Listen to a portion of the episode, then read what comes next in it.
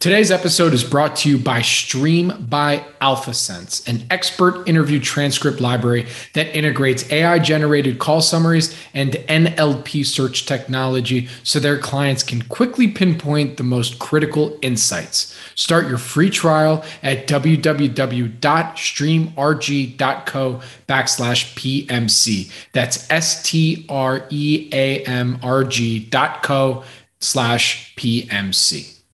This podcast is for informational purposes only and is not an offer or solicitation of an offer to buy or sell securities. SNN Network, SNN Inc., and the Planet Microcap podcast and the representatives are not licensed brokers, broker dealers, market makers, investment bankers, investment advisors, analysts, or underwriters. We do not recommend any companies discussed. We may buy and sell securities in any company mentioned and may profit in the event those securities rise in value.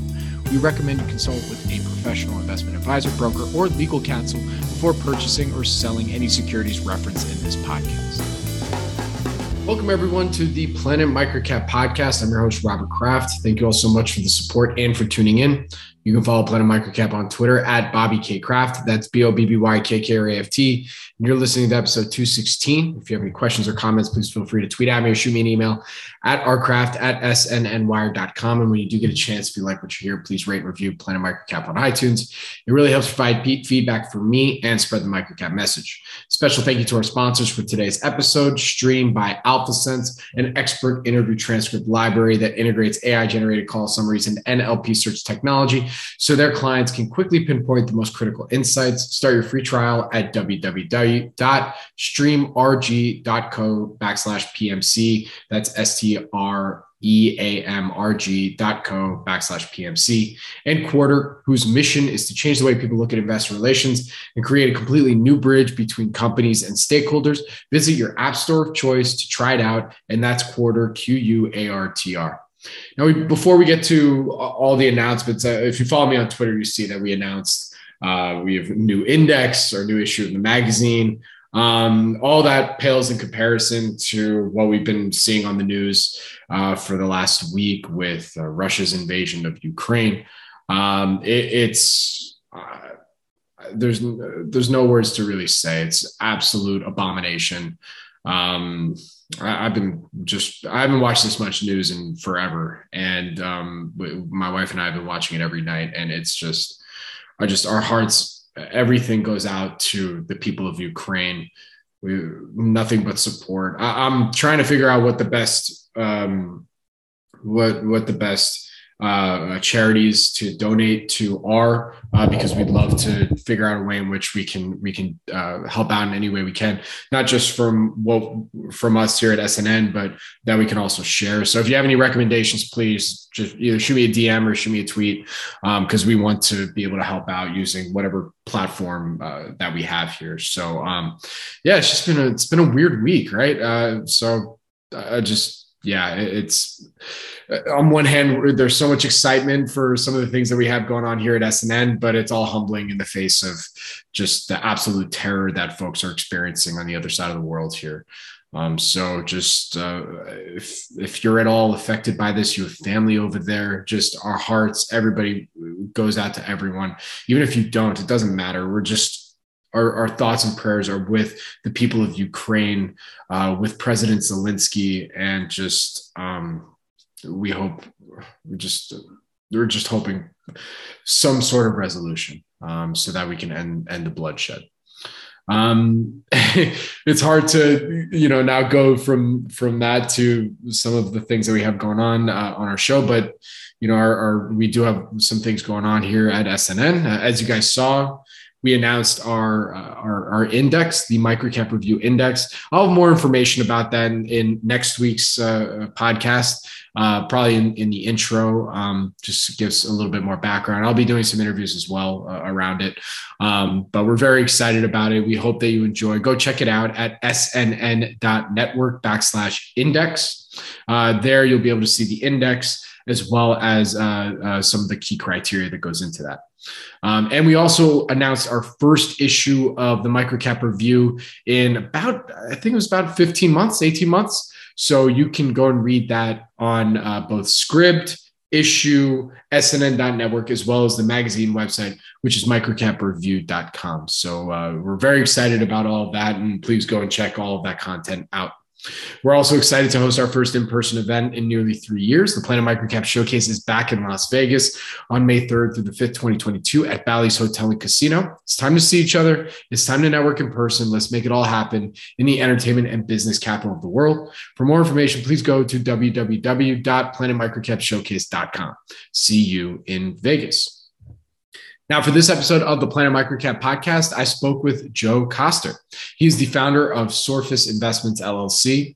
Uh, we had met at one of the Microcap virtual networking events. I, I, believe it was the Microcap Leadership Summit. Thank you, Ian and Mike. And, and then reintroduced by Mike Pruitt. Uh, thank you, Mike, who Joe worked with uh, for a number of years. Joe is also editor of the finance newsletter Value Investing World. And with the recent flock to value, I, I wanted to get his perspective on why, as well as other trends and observations he's been noticing uh, within value investing circles. We also attempt to convey these current events using a golf metaphor, emphasis on the word attempt. Thank you again for tuning in to episode 216 of the Planet Microcap podcast. I apologize for the longer than normal intros. I know I do long intros anyway, uh, but this one, uh, I it's there's a lot going on in the world. So um, uh, again, thank you for listening, and please enjoy my conversation with Joe Koster. This episode is brought to you by Stream by AlphaSense. You can find them at streamrg.co backslash PMC. That's S T R E A M R G dot co backslash PMC. Stream is an expert interview transcript library that is starting to become an integral part to investors' research process. They have a number of interviews on a wide variety of companies, including TMT, consumers, industrials, real estate, and more. Stream provides over 300 expert interviews per week, and 70% of their experts are found exclusively on Stream. Stream is unlike any other transcript libraries. Stream integrates AI generated call summaries and NLP search technology so their clients can quickly pinpoint the most critical insights. Stream's community of experts and thought leaders partner with Stream to build their professional brands and expand their industry influence. Right now, there are approximately 8,500 plus call transcripts available. For more information, please visit www.streamrg.co backslash PMC. That's S T R E A M R G dot co backslash PMC. Welcome back, everybody, to the Planet Microcap podcast. I'm your host, Robert Kraft. You can follow me on Twitter at Bobby K Kraft. That's B O B B Y K K R A F T. And joining me today is Joe Koster. He is the founder of Sorfis Investments LLC. I've been following Joe for a long time. I think the first time we met was at one of the virtual uh, uh, cocktail events in the last couple of years. That's a long time for me when I say uh, we've been following each other for a long time because it feels like an eternity. But anyways, enough of my rambling. Joe, it's great to have you on the show today. How you doing? Good. Thanks for having me, Bobby. It's great to have you. So, uh, for those that may not uh, follow your blog, Value Investing World, or uh, I've seen you on Twitter or anything like that, you know, where, where did your passion for investing begin? So it really came from having a great professor in college. So, you know, I, from Ohio, I came down originally to Coastal Carolina University as a uh, golf management major. So basically was to, to teach you, you know, both to get like your, you know, golf pro type credentials as well as give you a business degree. And, uh, you know, I was fortunate enough my sophomore year. I mean, Myrtle Beach sounded a pretty good place to go for college if you want to play some golf in your spare time. Um, so, you know, I, I was fortunate enough to do an internship at Pebble Beach my soft after my sophomore year. So, uh, which was great, a lot of fun, but it also made me realize I liked golfing and being a lot more than I like being in the golf business. So, uh, you know, when I came back, I was kind of looking for for something to do and something new, and uh, just had a professor who you know taught not just investing but introduced Buffett. He had you know one of the essential Buffett the Hagstrom books is sort of his class material, and um, so yeah, so that that was really what where I got interested in investing and and found the the value investing community specifically. What, what was your what was your professor's name? Come on, let's give him a shout out. Yeah, Dr. Boyles, Dr. Jerry Boyles. Uh, he's since retired a number of years ago, but uh, but yeah, I was very lucky to you know, just happen to have him show up on my my class schedule and and uh, yeah, he, he was a mentor. Yeah. First money in for Sorfis too. I would no, I'm just I'm just kidding. I'm just kidding. But so we did no, we did name it. You know, so before Sorfis, I was working at a fund management company with a partner who we were friends in, in college, worked together right after school too for for a mutual friend of ours, and um, so we actually did name the firm Boyles Asset Management after Dr. Boyles because uh, he had that big influence on our life, not just getting us into investing, but he was just and is just an all around great, great person. Awesome. So when when you're you know uh, from that class and and his influence, so you mentioned that you you had started another fund, but did you just get into investing right away? You, you know, opening your own PA, and then from there, what did, what was your thought process? Did you think that you you know one day be able to run your own fund? You're like, all right, I need to get my feet wet, go work at a maybe a couple you know, different funds or institutions first. Yeah. So bringing back to so obviously Mike Pruitt, who we both know, um, actually had Dr. Boyles in class as well in the early 80s. And so he was looking to start a new company and he came back to Coastal looking for a couple of analysts. And so, uh, you know, on Dr. Boyles' recommendations, he hired me and, and Matt Miller, um, who we graduated together. And so we went to work for Mike and you know, we, you know, we wanted to do the whole Buffett partnership. You know, we wanted our fun, you know, just wanted to follow that path. And probably rightfully so, Mike said, well, why don't you learn a little, a little more first?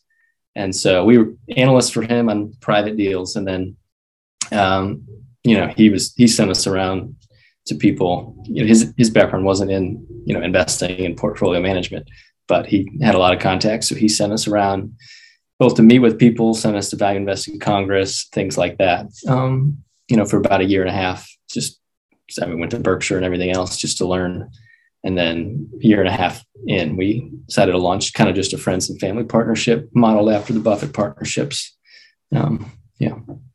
Very cool. So shout out to Mike. Mike, thank you. Um, and so you got to tell me about that first experience going to Omaha. That must have been that must have been kind of blew just blew your mind, right? I mean, here you go. Like this is the the the land of the value investing nerds. Everybody everybody that you could possibly want to meet. So what was that like?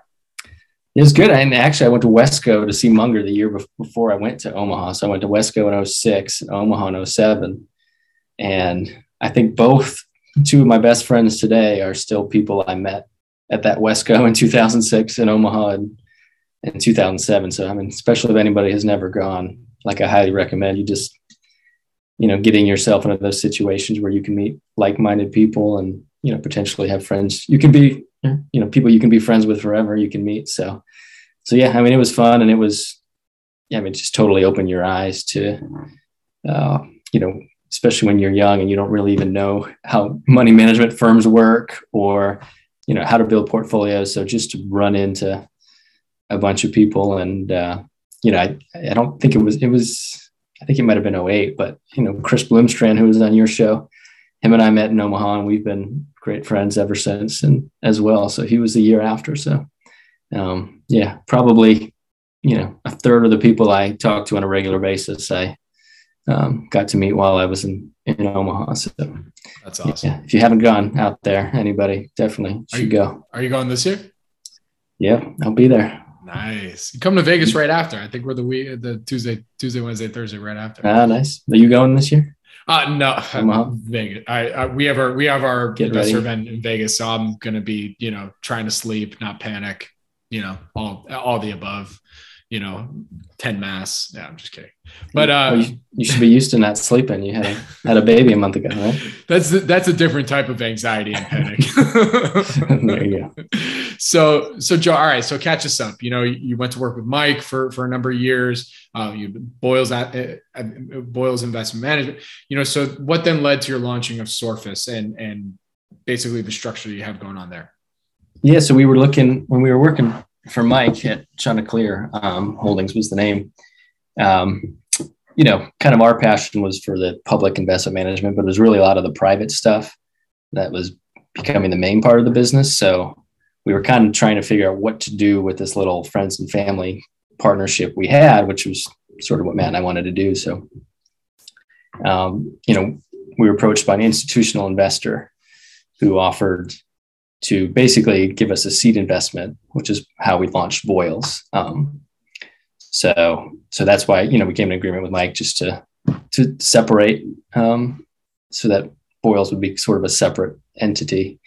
Um, so we did that for five years, and uh, of course, they were still the institutional seed investor was the majority of our our capital. And after five years, they decided they wanted their money back. So uh, when your big investor wants their money back, that sort of makes you rethink uh, a little bit what you're doing. So um, yeah, so I mean, so that was in 2018. So uh, you know, I spent a good part of 2018 trying to figure out what to do, and what I really wanted to do was get into the registered invite investment advisor space.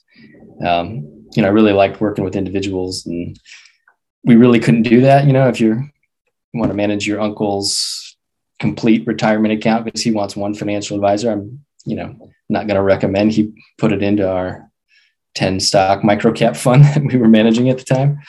So, so I really wanted to get in the RIA space and sort of, but you know, I hadn't really been there much and it's almost a different business completely from from fund management. Um, so I looked around, just trying to decide do I join somebody or start my own, and uh, ultimately decided, you know, I was kind of in between, but it was, you know, it's sort of hard when you mid career looking to do something next. So I didn't have the experience in the RIA space.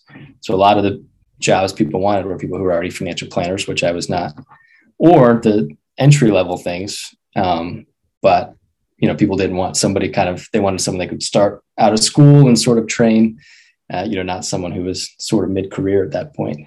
So, so, and then especially at the end of, I was thinking hard about it at the end of 2018, early 2019, you know, markets got a little more volatile. Suddenly I had stocks I thought were pretty cheap. Um, so I decided, well, you know, and I was lucky at the time our child wasn't born yet. My wife was working. So I sort of, I knew it was going to take a couple few years before you know we sort of get could get to scale um, but I just decided to you know go ahead and, and, get started and you know sort of save three quotes on my phone that i just kept reading every day to sort of give me that motivation to go out and try it and yeah and here we are what were the three quotes yeah so they're well actually they're still on my phone because i like it so the one was peter kaufman um, more important than the will to win is the courage to begin. Um, the other one was Lou Brock, the baseball player. Yep. Which I, I think also came from Peter Kaufman. This quote was, uh, "Show me a guy who's afraid to look bad, and I'll uh, and I'll show you a guy you can beat every time." And the other one was Buffett. You know, I think this was in a maybe Charlie Rose interview a number of years ago. He said, "Don't fear failure. Failure. Don't let it eat at you. Don't look back. Just keep going." you're going to have some things, but forget them, go forward. So there's just kind of this at some point, you know, the whole kind of the man in the arena arena type philosophy. You got to get out there and just try. And so I went in there and, and did. Nice. Here we are. Here we are. Here we are. I'd like to take a quick second to tell you about this episode's sponsor, Quartr. With Quartr, you get frictionless access to conference calls, investor presentations, transcripts, and earnings reports from markets all around the world, straight from your pocket for no cost. Quartr's mission is to change the way people look at investor relations and create a completely new bridge between companies and stakeholders. The first step on this journey is to let you, the user, interact with the company's content while you're listening. Visit your app store of choice and try it out today by searching for Quartr. And that's Q U A R T R. Now back to the show. So you mentioned also that, um, you know, obviously I I've known Mike forever. Uh, Chanticleer, for full disclosure, they actually presented at one of our events, I think in like 2015. Um, so uh, they were they were microcap. So was that your initial exposure to microcap? Is is through Mike, or did, had you come to microcap outside of that? Yeah, we had started. It was through Mike. So it was originally we had started the partnership to sort of have the flexibility to do everything, um, and then we really realized both with our experience, it's a lot easier to understand small companies, but it's also, um, you know, just a niche that, you know, for all the reasons people talk about on your show all the time, that uh, if you really can do the work and the due diligence and the groundwork, you can understand these businesses better than other people can. Um, so we just basically decided to totally switch and be only micro cap. So our fund, in the beginning, we were a little bit of both, but then we just switched where we only focused on micro cap. Um, and then sort of when we moved into Boyles we mostly focused on micro cap too. But uh, so yeah, both U.S. and international. Gotcha. So, you know, I want before we get into you know your whole investing philosophy and the your ideal investment, like I'm going to ask you about that. I wanted to cover one topic because you know you are the editor of Value Investing World, um, and in that newsletter you highlight links, a lot a lot of different information that's going on within value investing circles and interviews, stuff like that. You know, so I, wanted to ask you what have been some some of the fascinating trends and observations in value investing right now. One last thing before you even answer that is, you know, there has been this um, flock to value you know growth has just gotten killed. I mean microcaps have gotten killed too but but um, uh, uh, growth has just gotten killed in the last little bit here. So uh, love to hear your thoughts there about some trends and observations. Yeah well the biggest trend was why it took so long. Uh, as you're probably well aware i mean it was uh, you know for really from 2009 was a great time. There were just cheap things everywhere. And then sort of from 2010 and, until this past year it was sort of relative performance was not in the great direction if you were, were a value investor. And, uh, and I, you know, should define value. That's, that's sort of using more of the factor value. Obviously I'm, my general de- definition is what, you know, Munger likes to use, you know, all investing is value investing. You're just trying to acquire less than you're paying for. So, but, you know, a lot of people like us and how I you know, came into the investing business was you know just trying to find a lot of stuff below book or stuff at you know single digit multiples of earnings which you know one of our bigger positions back in the day was a company in the UK that you know I think it was growing nicely. We bought it at you know nine times earnings. Great company kept growing low double digits a year. And you know 5 years in it's at six times earnings. So, you know, we're down by a third on the multiple, and we've just, you know, basically gone nowhere because even though the business is growing, the multiples kept coming down. Um, so, you know, I think there was a lot of us who, you know, even in companies not the high growth but decent growth, and we're doing what we expected, but stocks were going nowhere. Um, so, so yeah, so you know, I think the move to so-called you know value growth factors are it's kind of cyclical and it's certainly, uh, I think what we've seen since 2020 is the speculative bit uh, has, you know, that really got into the markets and got a whole lot of people interested in the markets. Um, you know, if there was, whether it was a growing company or non-growing company, uh, it really didn't matter. There was no valuation work or anything being done. It was, uh, you know, what's popular and things were just bought uh, regardless of the fundamentals. So I think maybe a little more than saying value versus growth uh, move we've seen lately is probably a little more move back to fundamentals mattering a little bit more. I mean, is it, it is there some macro reasons for this? I mean, there's lots of you know things flown out there uh, because of, with inflation and potential Fed uh, the uh, Fed hike, uh, the Fed hike uh, rates happening. You know, like it, it, does all that have something to do with that from a general perspective, or is it a bit more uh, convoluted than that? I mean, that might have something to do with it, but it's also, I think, a little more just human nature. Um, yeah, as Ben Graham said when he was testifying back in whatever it was, the 50s or something. Um, you know, why do stocks go up and down? Why does it happen? Why does value eventually get realized? Well, nobody really knows. Eventually, it just does. So sometimes there are events that trigger that, but sometimes it's well, you know, things can only go tree, you know, trees can only grow so high, you know, not to the sky. And I think we've just sort of seen some of that finally start to matter.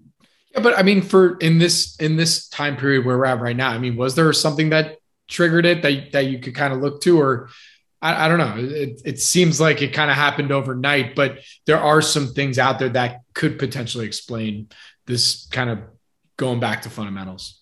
Well, I think certainly you could say interest rates and the inflation is worrying people, and they're starting to care more about, uh, you know, actually getting cash returned from their their money. Um, So, but uh, yeah, I don't, you know, is that really the catalyst or not? I don't know. I think it's too hard to really predict. Uh, even in hindsight, these things are hard hard to predict. But you know, what was really the big catalyst in 2000? It's still hard to say. It just sort of eventually got to a point where people stopped paying crazy prices for things and started buying the things that look cheap. So, got it.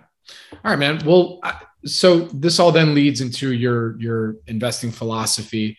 I think we can all assume that there's some uh, value investing uh, aspects to it.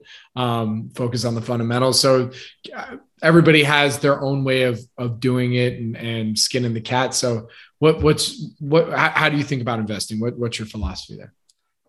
Yeah, so we do three very different things. So, you know, I used to, we just ran a concentrated micro cap strategy back in the day. And so since I've started Sorfis, you know, I wanted to be able both to use my knowledge as well as um, what I continue to learn to help more people. And so, you know, I think the longer I'm in this, the investing business, the more I realize opposites are often true. It just depends on the person. So, sometimes concentration is better for people sometimes diversification is better you know sometimes bottom up is better thing to look at sometimes top down matters more so it really just depends on circumstances so so we go we have three strategies basically and know, the first one is probably the one we've talked about a little bit which is you know i'm just a focused concentrated strategy you know kind of trying to find six to 12 best ideas. That's really something that's better for someone who would who wants to use us for a small part of their overall portfolio where you know they want something to diversify their big picture portfolio but for us it's going to be a part that looks totally different from anything else they probably have in their portfolio um, so then the second strategy you know is kind of what we call the diversified strategy um, i guess let's see the best way to describe this would be well we can do a little thought experiment with you, Bobby. So let's say you have Uh-oh, a relative. You're going to make me think. I got to actually think now. This is not good. That's right. So, because this seems so different from the other strategy, it's easier to explain why we use it. So, let's say you have a relative that comes to you um, that you really care for, that let's say she's in her early 60s, she's had a long career, she's about to retire, her husband's about to do the same. They have all their investable assets in their two 401ks. They've received this nice cash bonus when they retired. So they had going to have this account that's going to be taxable. And these loving relatives of yours come to you and say, Bobby, what should I do with my money? And Bobby, am I going to have enough money to travel and do the things that we want to do in retirement? Where do you send them? Oh, they should get into the riskiest possible microcaps they they should you know like hmm. not a, you know pre-revenue biotechs uh i think that would probably make the most i'm, I'm kidding of course exactly. but, but yeah but the opposite of what i just said. Yeah but um you specifically send them to somewhere. You say go to x friend or i don't know x company. I mean, uh, usually in those cases, you know, you want to you you want to send them where you know it's someplace that they have safe, but they'll be able to have enough cash to do everything that they want to do while also continuing to to just fund all that. You know, just it's, right. it's safe. Safe as safe can save, no risk. Yeah. So, but they're going to lose to inflation. So, like, okay. Right. So, a lot of it is saying how much risk do you want to take? And so, it's kind of what we're trying to what i'm trying to do with the diversified strategy was i had people like this both in mind and also some people i knew who i really couldn't help before but like you i wanted to say you know i didn't really have a you know i didn't want to send them to all right you know go down find your Merrill, local merrill lynch office. You know people that maybe aren't independent. There's plenty of good financial advisors out there but um, so i just wanted to sort of create that. So that's sort of what the diversified strategy is. It's you know, again, for some people in the example I used, um, in that situation, maybe they can manage it all their own. You know, if they're the kind of people that read the Wall Street Journal every day, um, read a few investing books a year, you know, they can probably open an account at Vanguard or Schwab or wherever and handle things on their own, diversify. um, you know, but what I've found is there are a lot of people happy to hire someone to do it for them. They want to live life. They want to enjoy life. They don't want to have to worry about the ups and downs of the market. Um, they want someone who's going to actively manage, you know, their taxable accounts. So when there's big drawdowns, you know, you can make the move to save them thousands or tens of thousands in taxes. Um, if they have a financial question, they want somebody they can call who knows them, who they know. They don't want to have to call an 800 number or something to talk to somebody. Um, so for those kind of people, or for people, you know, early in their careers or mid careers, who you know just want to diversify widely but don't want to do it on their own, uh, you know, then that's kind of what the diversify strategy is for. We're trying to be that sort of one stop shop of someone. Hey, you know, you want, you know, it's we're going to work with you. We're going to go over your income, your assets, see what you want to do in life, and say yes. You want to travel? You got. You're fine. Go travel. You got plenty of money. We'll handle the ups and downs, or you know the things you want to do in retirement. You know you're going to have to make trade offs for what you know your total income is, and so so that's sort of what you know. It's almost more of a service than a I guess, a product or a strategy. It's a strategy, but it's really a service you're providing for people. And so, yeah, that's kind of what we wanted to create with the diversified strategy. So, uh, so that's that strategy. And then the third strategy was is one we just launched, which is, um, it really was a client came to me and said, you know, I I kind of want um, a bunch of equity exposure what something that looks different from the index is. But I want to be very diversified because I'm going to be giving away money, you know, between three and 10 years from now. So, um, but I want to have something where there's going to be a lot of winners and maybe some losers too, so that, you know, if there's losers, we can take the tax losses, but the winners will make up potentially. And then I can use those big gains to give, make those my charitable gifts and then you know be very tax efficient with the way I'm going to give away my money. So it was basically created as a way to you know create diversification that looks different from the indexes for people that want that, as well as for the specific reason where it also can make it um, a good strategy for people who have like this three to ten year time frame of giving money away. And so so that's really a kind of what will be we just launched so it'll be like a 50 to 100, maybe even as much as 200 stock portfolio, where it's really more of the coffee can type approach, where, say, unlike the concentrated strategy, where I'm really doing a lot of work on companies, or the diversified, where we're just diversifying widely, extremely widely. This will be, um, you know, basically we're trying to build a database where, you know, we obviously you're the same way we follow a lot of great investors. We love the thesis. Maybe we can do some work on it, but it's not, you know, it's not sort of something we're going to you know spend months digging into. So it's a way to you know improve the buying on the front end and then just kind of holding. So it's sort of that trying to buy right and hold on as i said kind of that coffee can approach to, to building an equity portfolio for people with certain needs. So so i want to i want to focus in on the the concentrated strategy. Um within that because obviously look that takes a lot more work. That that's where everybody i think listening we find the the nice little nuggets to understand you know your your thought process and your thinking when you're looking at an ideal investment. So what what's some of your criteria for the concentrated portfolio or that that strategy?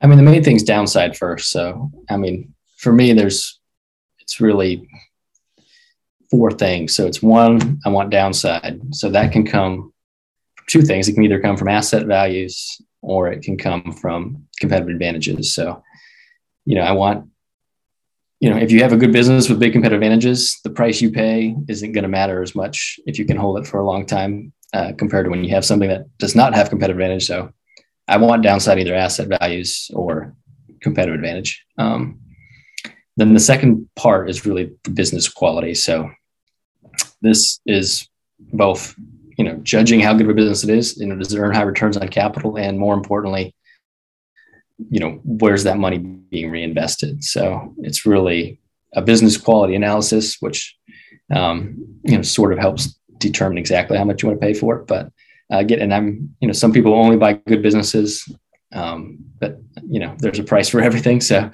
uh, so, but it's more about trying to determine, you know, are the competitive edges real? Are they durable? Um, you know, the third part is the management. Um, just are these people you want to be partners with? Uh, you know, life's usually too short to partner with bad management teams. Um, um, then the last one is is price. I mean, almost everything's a good deal at one price and a bad deal at another. And uh, you know, I'm willing to have lesser quality businesses or you know even management team that are okay. Uh, you know, the price is right. So it's really just those things. Downside first, and then business quality, management, and price are just sort of the things we're trying to, you know, to learn about to create some big picture narrative for for when to invest.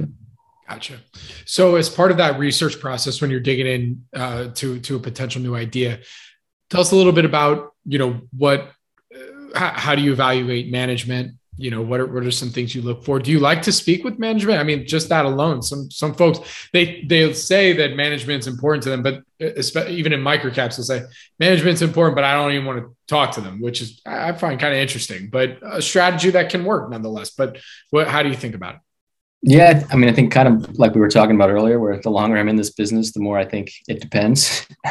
almost every answer has, or almost every question has opposite answers that are right in some situations. So, in some cases, yes, but I mean, especially smaller companies, um, making man- talking to management can make all the difference, and, and really even more than talking to management. Um, because you know the reason people don't talk to them is because they can, you know they're good at selling their business they can be promotional and i think that's totally true especially you know i mean i'm sure i still do it but especially when i'm younger got fooled plenty of times by a great management team that told a great story and and you know well well that, i mean that's definitely a lesson for all the young investors out there. I think to some extent when you, you first get into this business it's almost dangerous to talk to management or to read investment write-ups because if you read too many without having sort of this experience to filter things through everything sounds good. I mean so so depending on the business and how much i need to know i mean sometimes you just really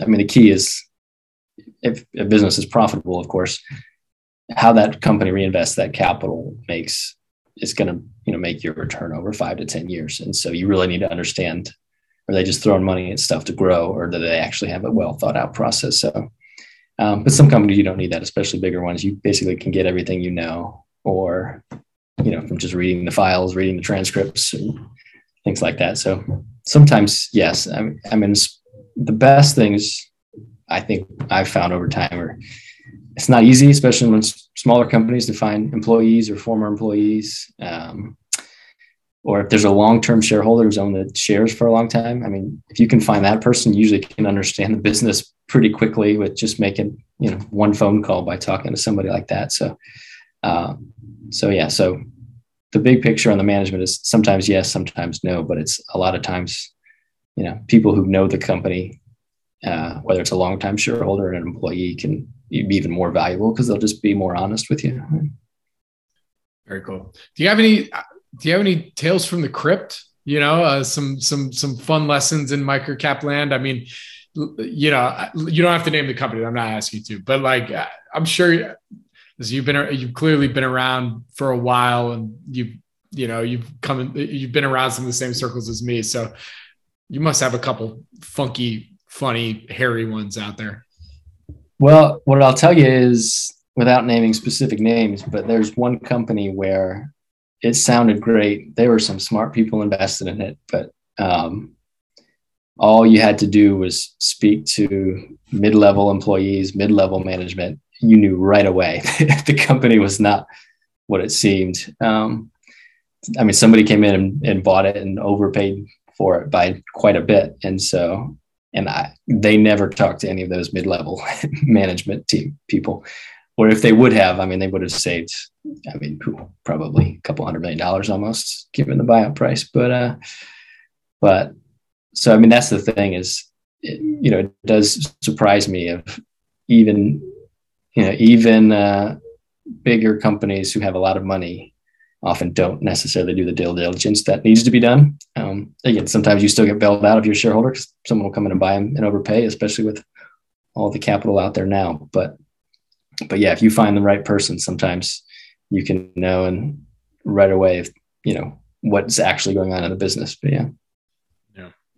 What What would you say is an investing experience that changed your career and your mindset the most? Yeah, I mean, it was. I would say really coming out of school, there were probably two things. You know, Buffett and Munger, they like to talk about finding the right heroes in life. And they certainly became two of mine when I, you know, first started learning about Buffett and, you know, read every shareholder letter. It's one of the first things I did. Um, you know, from start to finish, started with back then, it started in the 70s because I didn't have the partnership letters back then. Just read every one in a row, just one a day. I mean, that totally changed my outlook on investing in business. And then of course, getting into Buffett got me into Munger, and that was probably the, you know, Munger's idea of worldly wisdom and um, trying to become a multidisciplinary person is really probably the thing that had the biggest influence on my life. I mean, you know, there's that saying, "The frog in the in the well knows nothing of the mighty ocean." Um, so it's, it's like he really learning about him. Just I wanted to know about the ocean. You know, I wanted uh, to find that knowledge that just gave me a different perspective on life. I mean, if you learn the basics of, you know, evolutionary biology, you're going to have a different outlook on the world. If you learn the basics of psychology and misjudgment and how easy uh, it can be to fool people and fool yourself, especially, um, you know, you'll have different approach to how you handle things. Um, you know, if you learn just how big and vast the universe is and you know how we're just sort of this tiny speck you know suspended in a sunbeam to paraphrase carl sagan you know that changes your outlook on the world so it's just amazing and almost inspiring that sitting and reading you know one book can kind of change your life and change your outlook on life and um, you know that that all started just from you know basically munger's worldly wisdom and you know of course thanks to peter kaufman for putting poor charlie's almanac together uh, because he, you know, in in Munger's speeches and wisdom, he has all those sidebars that pretty much just lead you to where you need to go to learn about all these things. And so, so yeah, that okay. that was the biggest influence on me for sure. Very cool. So you know, you said at the beginning that you're, you know, you're big, you're a golf guy. Golf. I, am assuming that's still your sport, right? I mean, yeah, I ha- haven't played much since having first child uh, last year, but yeah, that happens. You know, just wait until you have more uh, from there. There you go. Really, you really will. Yeah. But anyways, I want I want to do a little little comparison time. Let's have some fun with this. You know, I follow. I mean, I, am I'm, I'm not here to say that I'm like uh, you know Joe House and following you know with fairway rolling or anything like that. But I I I follow. I've listened to them enough to follow a little bit. But you know, from what what would you say the what time period are we in right now in value investing? If you had to use a golf analogy. Well i think it, in regards to this cycle we've you know it's been going pretty long. So uh, maybe not just value investing but the whole upward move of this bull market. Again we've had volatility this year but we're still as far as overall valuations on in the overall market and it's you know it's pretty widespread obviously a lot of those tech names you know were leading the way until the past year, but um, you know everything's been pretty extended. Of course, a lot of that's driven by central bank support, and then obviously since 2020, unprecedented central bank and fiscal support. So, uh, given the length of of the cycle, you know we're probably late in the game on you know on the seventh playoff hole. Still opportunities if you can find the fairway, but uh, but yeah, you need to be careful out there. Very good. All right. I think that's a pretty good place to end it. So, uh, for more information, where can our audience go and find more information on you, follow you on social, as well as uh, uh, Sorfis? Yep. So, the Sorfis website is sorfis.com. You can find my contact information there. Uh, you know, the newsletters, valueinvestingworld.substack.com. And I'm uh, at JT Koster on Twitter. Pretty much that, that gives you all you need to, you need to find me. Very cool. All right, man. Well, listen, thank you so much for doing this with me today and, and the conversation. So, uh, good luck, stay safe, and I look forward to our next chat. Thanks. You too, Bobby. Thanks for having me. Thank you. This podcast is for informational purposes only and is not an offer or solicitation of an offer to buy or sell securities. SNN Network, SNN Inc., and the Planet Microcap podcast and the representatives are not licensed brokers, broker dealers, market makers, investment bankers, investment advisors, analysts, or underwriters. We do not recommend any companies discussed. We may buy and sell securities in any company mentioned and may profit in the event those securities rise in value. We recommend you consult with a professional investment advisor, broker, or legal counsel before purchasing or selling any securities referenced in this podcast podcast.